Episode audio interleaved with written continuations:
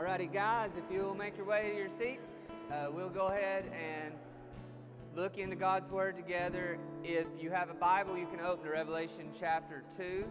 Uh, we're finishing out this week this series that we've uh, just been looking at the Great Command. So Jesus has asked, What's, what's the greatest command? What's, we're sum up all the Bible, what God wants us to do, what it means to be a human, basically in the most fulfilling and thriving sense. And it's to love the Lord your God with all your heart, soul, mind, and strength, and to love your neighbor as yourself. So life can get confusing. Uh, sometimes, sadly, following Jesus and all of the different many great ways we have of doing that in our super churchy worlds around here, particularly in the religious South, it can feel complicated. But the bottom line, Jesus says, is to love God and to love others. To be intentional about a relationship with Him that is supreme. And then He says there's a second like it, because some of us want to say, all right, I can do the whole God thing, but the others thing, I don't want to do. And so He makes it real clear for us that these, thing go, these things go together. Some of us in here are cool with the others thing, but the, the God thing, we're like, I don't like being alone with Him. And so Jesus leads us here into what we all need to hear. And this morning, we just want to cap off this short little series by looking at this letter that Jesus sends to a church of Ephesus that calls them back to their first love. So let's read Revelation 2 1 to 7. To the angel of the church in Ephesus, write The words of him who holds the seven stars in his right hand, who walks among the seven golden lampstands. I know your works, your toil and your patient endurance, and how you cannot bear with those who are evil, but have tested those who call themselves apostles and are not, and found them to be false. I know you are patiently enduring and bearing up for my name's sake, and you have not grown weary. But I have this against you that you have abandoned the love you had at first. Abandon your first love. Remember, therefore, from where you have fallen. Repent and do the works you did at first. If not, I will come to you and remove your lampstand from its place, unless you repent. Yet this you have you hate the works of the Nicolaitans, which I also hate. He who has an ear, let him hear what the Spirit says to the churches. To the one who conquers, I will grant to eat of the tree of life, which is in the paradise of God. Let's pray. Father, we thank you for the good news that we've already sang and prayed and participated in today as your people. We thank you that you do not tell us to get strong before we come to you. We thank you that you don't tell us to get it right before we come to you. But we thank you that in our weakness and our wrongness and our doubt and our discouragement, that you've not only welcomed us, but you've came after us. We pray today that you would help even the way that we understand seeing ourselves seated here is not first and foremost about us coming to you, but about you coming to us. We thank you that you've invited us your gathering today. And we ask now by your Spirit that you would not let us leave merely have it attended some sort of religious event, some sort of talk, some sort of ideas. But we pray even now, Holy Spirit, you would soften our hearts so that we can receive the conviction and the comfort that you want to bring us today through the word of your gospel, the word of Jesus, whose name we pray. Amen. I once relocated a couch. And if that doesn't sound crazy, you might think it's just in terms of moving, is on the anniversary of Cassie and I's first year dating, I recreated the very room that we were in when we met.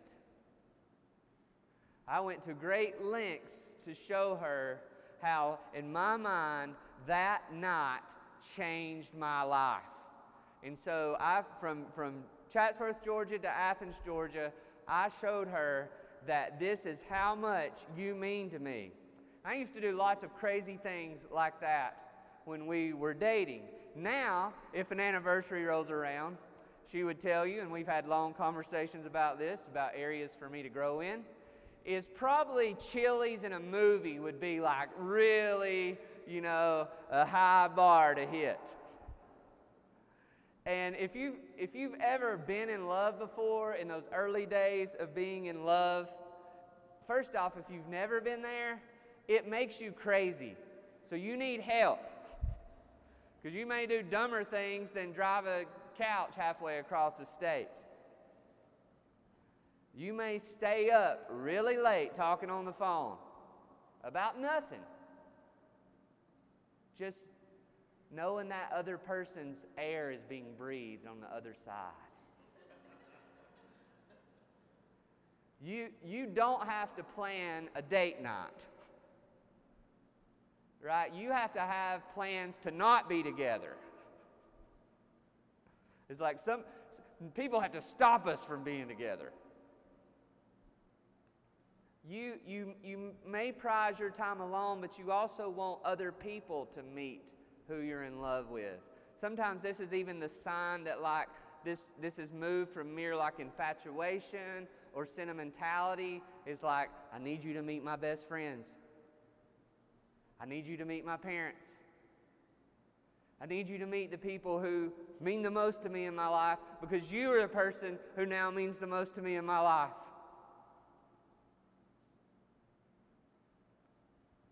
It's, this love we have at the first. It may be silly in some ways, it may be sentimental in some ways, but there's, there's, a, there's something to it, though, that's beautiful and it's special. It's very loyal, but it's much deeper than mere loyalty. Love is what guides the loyalty, love is what leads to loyalty. And what may be easy for us to forget in our super saturated church world and maybe even Jesus talk is that Jesus wants us to not merely be loyal to Him, but to be in love with Him.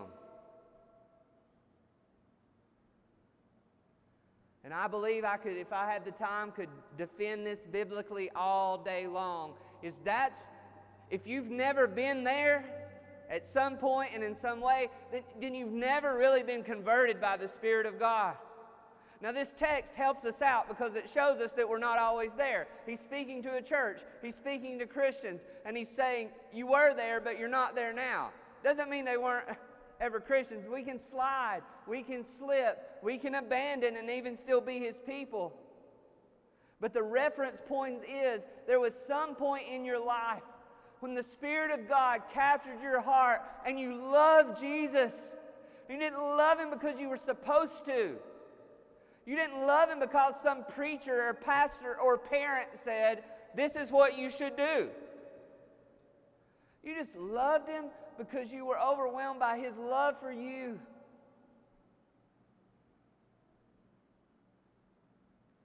Maybe some would say Revelation 2 has been taken too far to encourage some type of immaturity or childish faith, but I'm not so sure.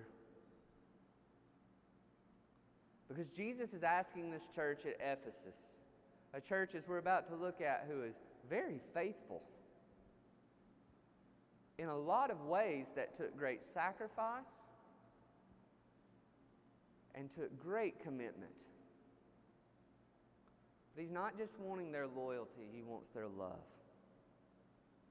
All throughout God's Word, all throughout the story of God, we see that the gospel is a redemption that really is all about a reconciliation. The gospel is not the gospel of a bank deposit being made so that we can just merely have our records cleared. Although the redemption that Christ brings us does involve and, and a fancy word, imputation, accrediting of his righteousness to our account so that we thereby are freed from the payment and penalty that we owe. But that's not the end goal. The goal of the gospel is the reconcili- reconciliation of a relationship with God where his people walk with him in the cool of the day. That's the goal of the gospel. It's not just merely so you can say, I'm forgiven.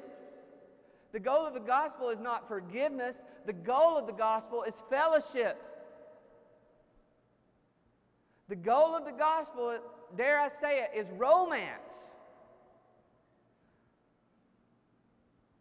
It's closeness. It's communion. This is why the whole biblical story is fashioned around this metaphor of the relationship we have with God as marriage.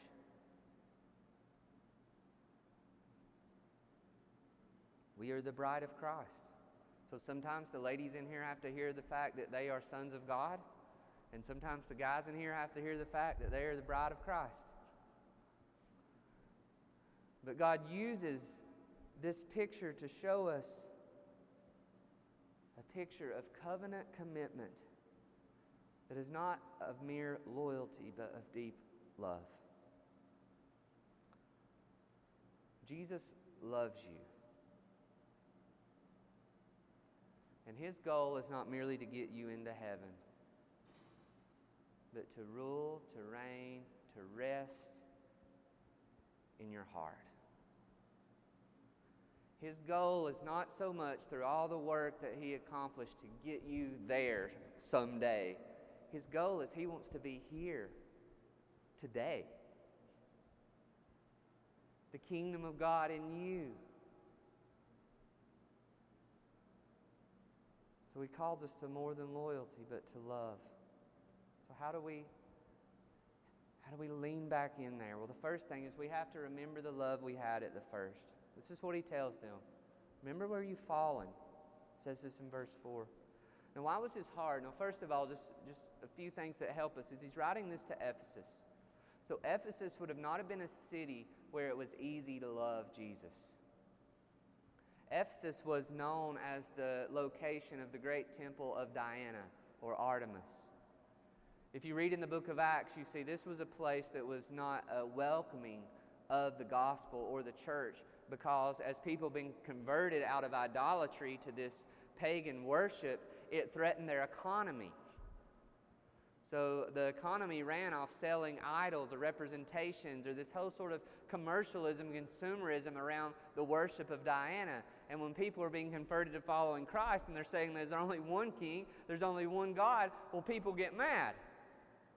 And they want to shut this down. It was a center of religious commercialism, consumerism, and paganism. There was pressure. And so, this is why Jesus gives them this great commendation in verses 2 and 3 that in the midst of such a pressured culture, they have not given in. They have been faithful in their duty, verse 2 tells us, their works, their tool, their patient endurance.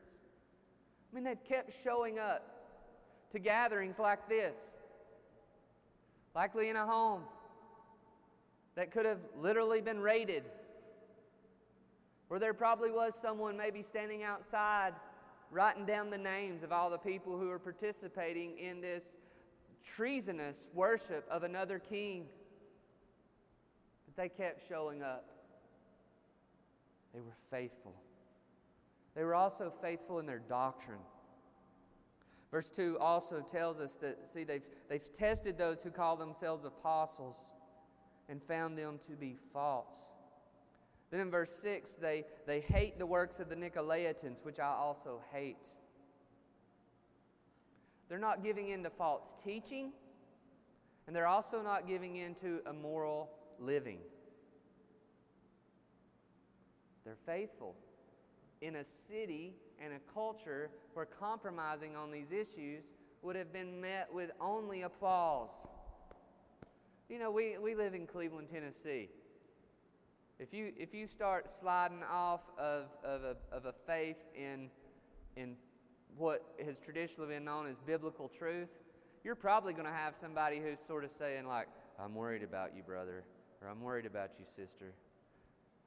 In Ephesus, it would have been, Of course, Water it down, compromise it, do your own thing. It's just one myth among many other myths. In Ephesus, they would have been praised, but even in the midst of that culture, they've stayed faithful.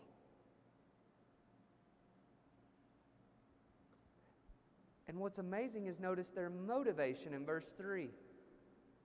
I know you are enduring patiently and bearing up for my name's sake and have not grown weary. This is important. They're doing it for God's glory. So, any, any John Piperish folks in here, they get it for His name's sake. They're motivated to be faithful in their duties and faithful in their doctrines with a theology that is God centered. They're checking all the right boxes. But verse 4 but they've abandoned the love they had at the first.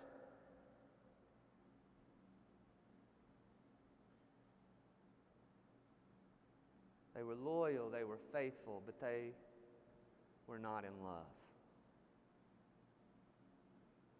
They remembered everything, but it seems that maybe their duty had stopped being a delight. Think of it this way. Uh, say a husband or a wife brings flowers to their spouse on her birthday, husband that is. Let's say he remembers it, right? That's a big good thing for a lot of us. He just remembered it. Let's not say he just remembered it like this guy never forgets it. Not only did he bring flowers, but he wrote a poem and in that poem, he described her as in such a way that would communicate, You know me. I mean, you get me. You know all the right things about me my thoughts, my behaviors, my, my desires. And let's say that he brings these flowers, he writes this poem, and he does it in the context of a lifetime of many years of faithful providing and faithful protecting. But the whole time that he's doing it, he's reading this poem in this context, you notice he's looking down at his watch.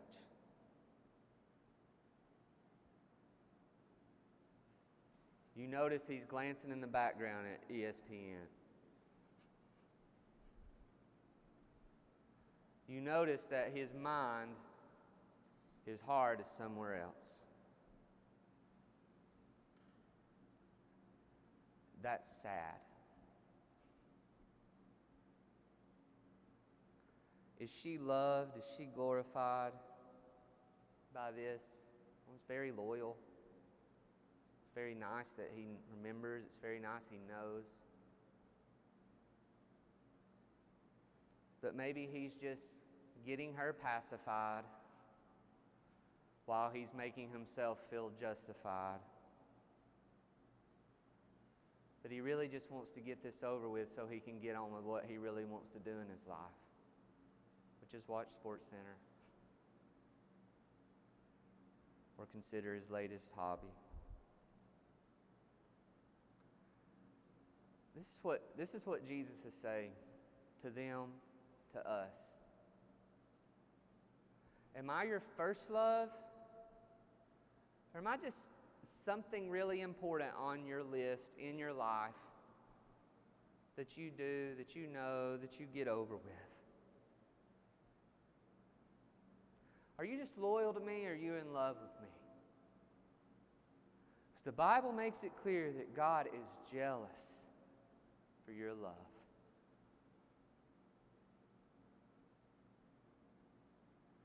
Much of why we started this church comes from a story in my own life where I could tell you that I drifted.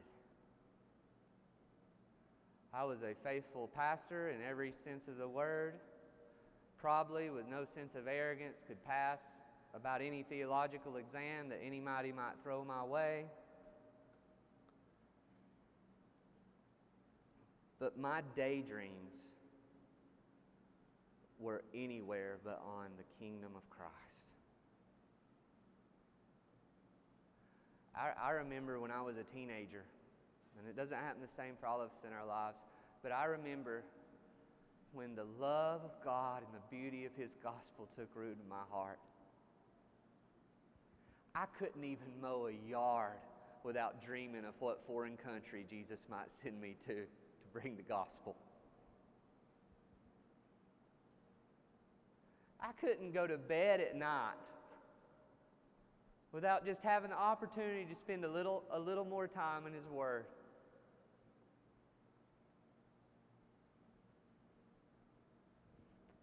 You know what, a lot of days, if I have a little spare time that I really want to do, is find a funny YouTube video.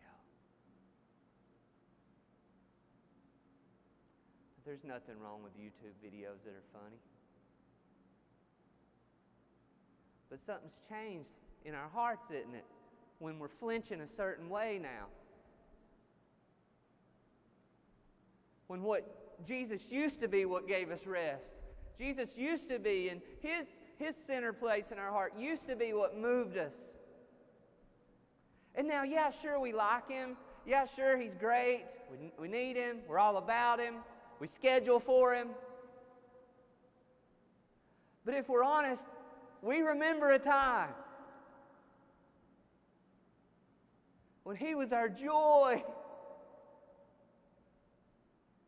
And loving Him with all our hearts didn't take away our joy, it increased our joy.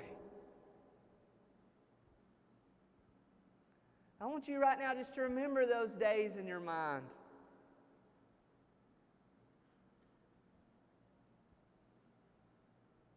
Remember when you wanted to read a book about Him? Remember when you were a little irritating to other people? Not wanting you to be irritated. Remember when that you were a little irritating to other people because you, you're like, I really want to talk to you about this podcast I just listened to about the gospel or this sermon that I just heard.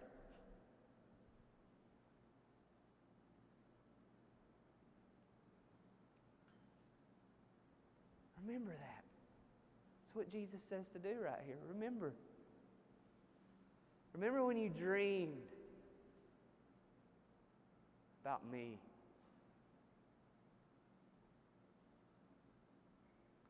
Remember when I wasn't just another person, as it were, walking on the street, but I was a head turner. Remember when Jesus turned your head?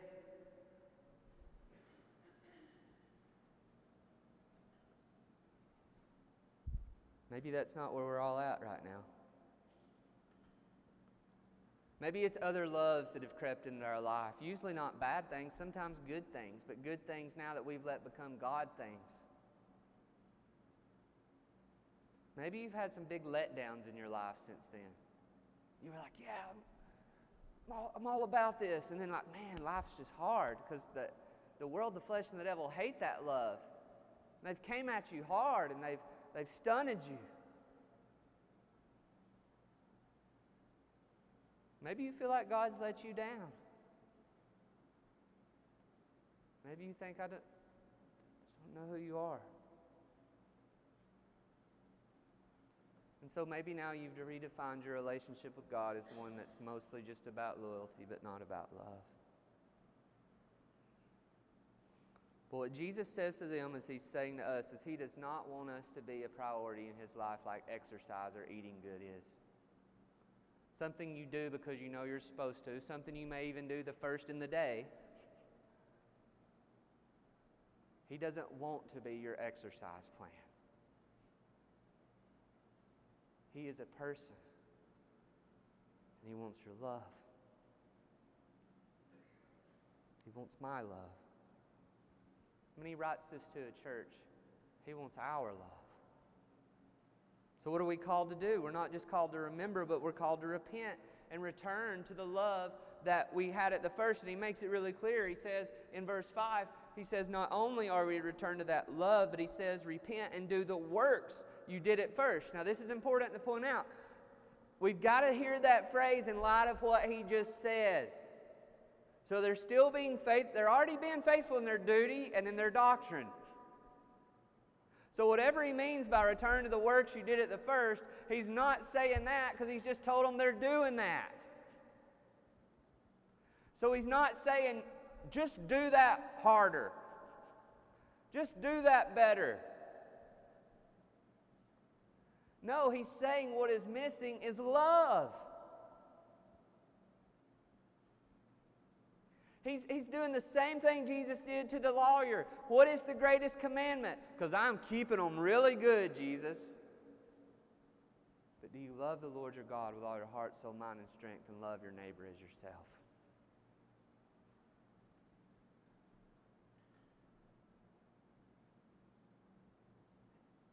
Without sounding extreme, Jesus, read the Gospels. Jesus calls us to some type of whatever you may want to describe it as fanaticism. Whoever does not love his mother, love me more than his mother, father, sister, brother, is not worthy to be my disciple. Remember when you heard that and you were like, yeah, now I can be mean to my family. No, it's not what he meant, right? He's just saying, you, got, you love me best. Remember when he said, Foxes have holes to lay their head, but the Son of Man has nowhere? Follow me. No one who turns his face back to the plow is fit to enter the kingdom of God. It's not a particular work, it's a, it's a perspective that powers our works that's filled on this love for Jesus. Remember when loving other people in the gospel in your life was not about a problem to be solved, but it was a passion to be fulfilled? Remember when you wanted to be in community? Remember when you wanted to pray with other people? Remember when you wanted to share the gospel? It didn't seem corny. It didn't seem contrived and you were kind of confused about all these churches that had all these programs and curriculums about getting people to do this stuff because you were just sort of like, why do you have to have a program to teach somebody to talk about what's most important to them? Do you have a class on how, how to teach grandparents to brag on their grandchildren? Remember then? What did you do then? What were the things that you were doing then when Jesus was that love and other people were a passion to be pursued, not a problem to be fixed? Go back and do that. They're hearing another version of 1 Corinthians 13. You can heal the sick, you can preach the greatest sermons, but if you don't do it out of love, it's empty. It's not worship. They're hearing another version of Jesus with Martha and Mary, and Martha's working so hard. Mary's at Jesus' feet, and Jesus says, Martha, I love you. You're doing good work. But Mary's chosen the greater portion. They're being called back to the great commands. And this is why this, this this warning is issued in verse 5 of the removal of the lampstand. Is it's because a church that doesn't have the love of Jesus at its center is nothing but a gathering of people around themselves.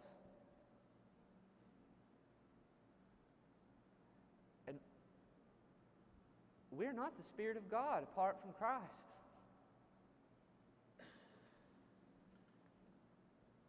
There's a lot of church buildings in our country, but that, that does not mean they're churches as defined by Jesus in this letter to Ephesus. The lampstand, the light of Christ that makes a church truly a church, flows from those who don't just have their doctrine right and their duty right, but their delight and their desires are in loving God and loving others. You know, sometimes people can be injured so badly. You've seen these stories. There's even been movies made about this, whether through an accident, an injury, or a stroke, and they have to learn to eat again. Or sometimes they have to learn to talk again. And, and in some cases, they have to learn to walk again. And that relearning process is not easy. And in the movies, we see this, this, this painful rehab process. Some of you may have seen this in real life. And this painful rehab process, if they're to walk again, talk again, is it requires a lot of humility. Because oftentimes it's a very strong person now is going to have to have a, a small sort of physical therapist give them orders and tell them what to do. And a person who wants to could run is now going to have to be a person who says, Yes, this was a good week. I made five steps. It takes a lot of humility, it takes a lot of help. Why do people do it? They do it because of love, of a love of life, a love of others, sometimes a love of a sport. But it takes work. A work that any physical therapist would tell you is not merely a work that happens in the movement of the body, but it comes from the heart. Do you have the will to do this? Do you have the desire to do this? Because you can lay in that bed if you want to, but if you're going to get up, you got to get up. And you got to go back and do that same work you did as a baby. You learned to walk one time in your life, and you can learn to walk again. And when that healing comes, it's so beautiful. But it's not just beautiful at the end, it's beautiful to see someone fight. To fight for life, to fight for love. And when it comes to falling in love again, it takes work too. Maybe you've been injured in your soul by the world, the flesh, or the devil. And you're sitting here even today saying, Man, I just, just don't feel it. The Spirit's bringing to my mind those old days when I longed for the things of God. Just to be honest, right now, I feel just felt a little numb. Maybe for a long time, maybe for a little time. Maybe for some of you, it almost is starting to feel like a lifetime. Jesus is here to give you hope. Maybe some of your love muscles are just weak because of neglect. You've loved other things. You, you all in here have them. That's what the Great Command's saying. It's like you, you're loving. It's time to get to work. Dallas Willard said it well grace is opposed to earning, it's not opposed to effort. Say that again. Grace is opposed to earning, but it's not opposed to effort. Jesus says, Do the works you did at the first. I bet at the first you saw him. You really saw Jesus. He turned your head. So, what work do you need to do now so that you can see him? Because he's not any less beautiful than he ever was. We could go to Revelation chapter 1 and just walk through all of these big and beautiful descriptions of Him as the sovereign Son of Man, the, the sympathizing Savior who is our great high priest, the sanctified sage who is the Ancient of Days with white hair, this sovereign seer who has eyes of fire. He has bronze feet because His feet are the strongest foundation in the world. He's the one, even in our text, who holds the stars. That is, he holds the angels or the messengers that represent our church. He is beautiful. What do you need to start to do to go back so you see him like you used to see him? How do you need to seek him? What were those early works of loving Him and loving others that you did? And you're just like, well, back then I just kind of did them. Well, we're growing up, right? We're all at different stages of development in our journey of faith. And part of growing up means you just got to relearn how to do it for this season of your life. That doesn't mean you failed. Some people hear this and they're like, well, I'll never get back to that sort of thing. It's not about going back so much. It's about, it's about going back and grabbing that love and saying, now, what does that look like at this step in my journey? But I'm not going to let go of that love. I'm not going to become a person who's merely loyal to Jesus because he wants my heart. Cassie says that I used to do Tae Bo, but I disagree with that, if you know what Tae Bo is. She says I did it. I did not do it. Billy Blanks. Look him up if you don't know who he is. But I remember us, we would, she would do Tae Bo, and we're listening to sermons. Now, that might sound nerdy, and I'm not saying everybody needs to do that, and that's the right thing to do. But it was just like, this is what we do. We want to know more about who God is, even when we exercise. It's been a long time since we've did things like that. I'm sharing this to you guys today, not from a place of strength, but I'm being challenged myself to go back and do that. That's maybe not my flinch right now like it was then in that same way, but I want it to be because I believe that's what Jesus is calling me to do. Not merely for just something to do, but for His glory and my joy. I remember me and one of my friends when I was in college, like, hey, you want to meet Friday night and read through all the minor prophets and pray? Again, I'm not saying that has to be your experience. On a Friday night? Honestly, it's been a long time that I've wanted to spend a Friday night reading all the minor prophets and pray.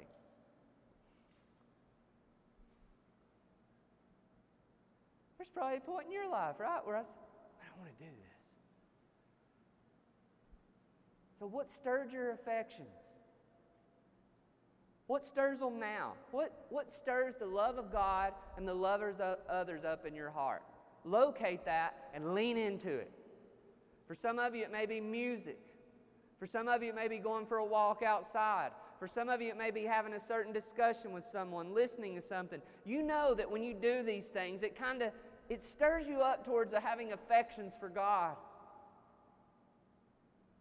It's not childish. It's maturity to lean into that. What dilutes your affections?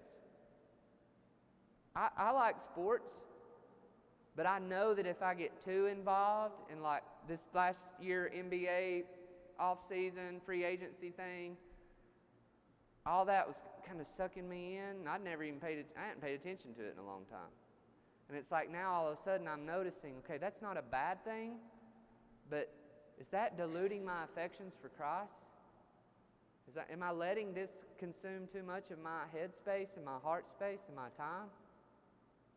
And it's not a bad thing. And this is, this is where there's not legalism. It's different for all of us. Some of you might say, No, I love watching sports. I pray for all the people. And when I do it, it gets me real just focused on how there's such great diversity and gifting in the world. And if, but no, what is it? What's diluting it? Maybe certain music encourages it, maybe certain music discourages it. But lean into what stirs your affections for Christ, and with a sacrificial desire, just start leaning out of what doesn't. Help each other. Maybe when you meet in fight clubs or just any relationship, it doesn't have to be in that structure. Have the boldness to ask a fellow follower of Jesus, How's your first love? How's your first love? Let's give each other permission to do that, not feeling like we're being critiqued or condemned or called out. You may want to share first before you ask it. Man, my first love's waning this week. And we need to remember that this is to a church and not just individuals. So, our time is, is short, but I shared with some of you yesterday this story out of Iran. So, when we think of Iran in the news right now, most of us are thinking bad stuff. But there's an underground church in Iran, and it's thriving, and it's beautiful and they don't have any organized leadership or structures, but they have a love of Jesus. They have God's Word. And so, what's happening is disciples are being made. One Iranian church leader says this is our model inside Iran is that we don't convert to disciple, we disciple so we can convert. Surprisingly, their emphasis is not planting churches, it's making disciples. If you make disciples, you will plant churches. Just so you know, if you're new, like this, this was the first love heart of our church. It was not to plant a church, it was, we would use this language, it was to plant the gospel, make disciples, and trust Jesus to build his church. We don't need to forget that. They do small discipleship groups, similar to the things that we encourage and structure and motivate for in our church. And he says it's obedience based discipleship, it's based on the authority of Scripture. Every time you read the Scripture, you must obey it. This is what we said from the start in our church. We don't want to just give people another Bible study that they can disobey. We want to have structures in, in place like we learned this, now let's go live it. We don't need to just say, yeah, that was good. Next, next sermon, next study. And I love this too. He said about 55% of the disciple makers are women, according to one Iranian leader.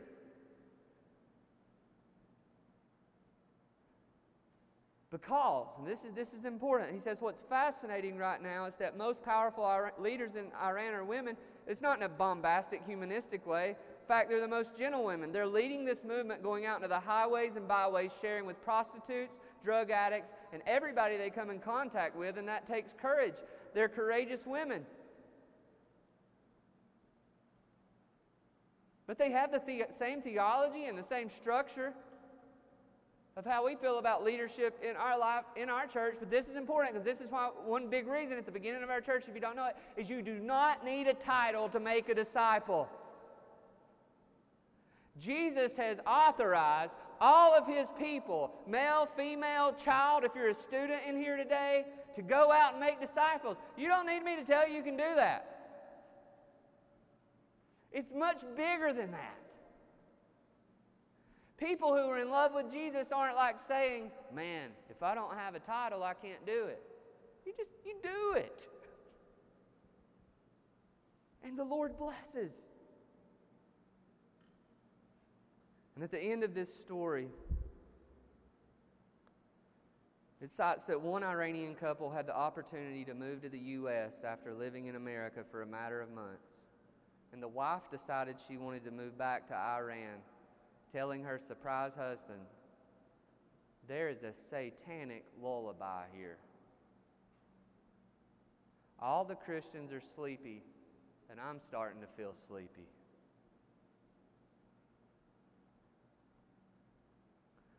Story was disturbing, another leader notes, because that woman was discerning a threat to her faith that was a greater threat than any kind of persecution that happens in Iran.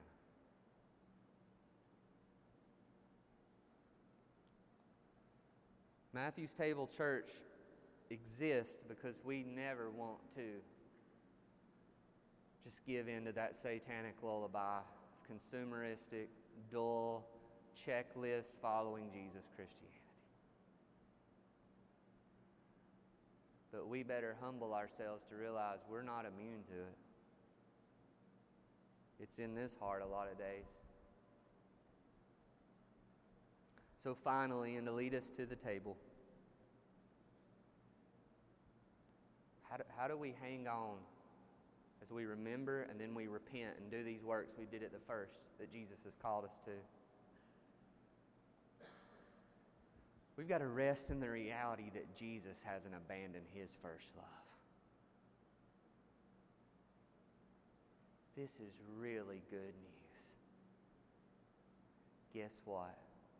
Jesus still loves you as much as he ever has. He's never got distracted. Never. Not in one moment in your life when you were dulled to him distracted by other things, giving your daydreams to other stuff, not one moment did he start saying, Well, I guess I'll go focus on something else too. This is amazing. They don't love him, and he's just leading them with grace. He's saying, Before I tell you this in verse 4, I want to point out all the great things I see you're doing. Isn't that amazing? He could have just came and said, I'm dropping the hammer down. These bunch of lifeless, loveless people. But he's like, No, I see your loyalty. Thank you for that. You could have gave in, you could have quit, but you're here. Hear that to you right now. You're here. You're hanging in there.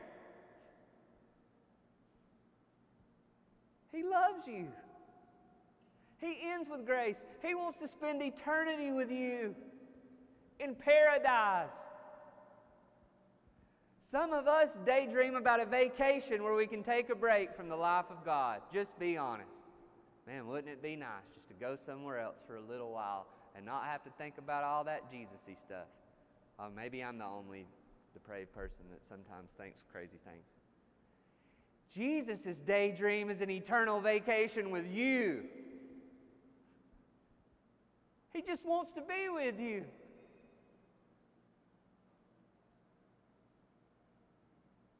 Do you realize that? How do you keep loving Him as at the first? You've got to realize He still loves you the same at the first. Yes, after all you've been through, He'd still choose you. He'd still die for you. He's still in love with you. He's still interceding for you. He's still covering you in His righteousness. He's still not ashamed to call you brother or sister. He's still saying, Come to me and I'll give you rest. He's still giving you a spirit. He's still calling you back to His table. Where you can taste and see again. This is how much I love you. All you deserved from me was nothing but judgment. And I gave you everything.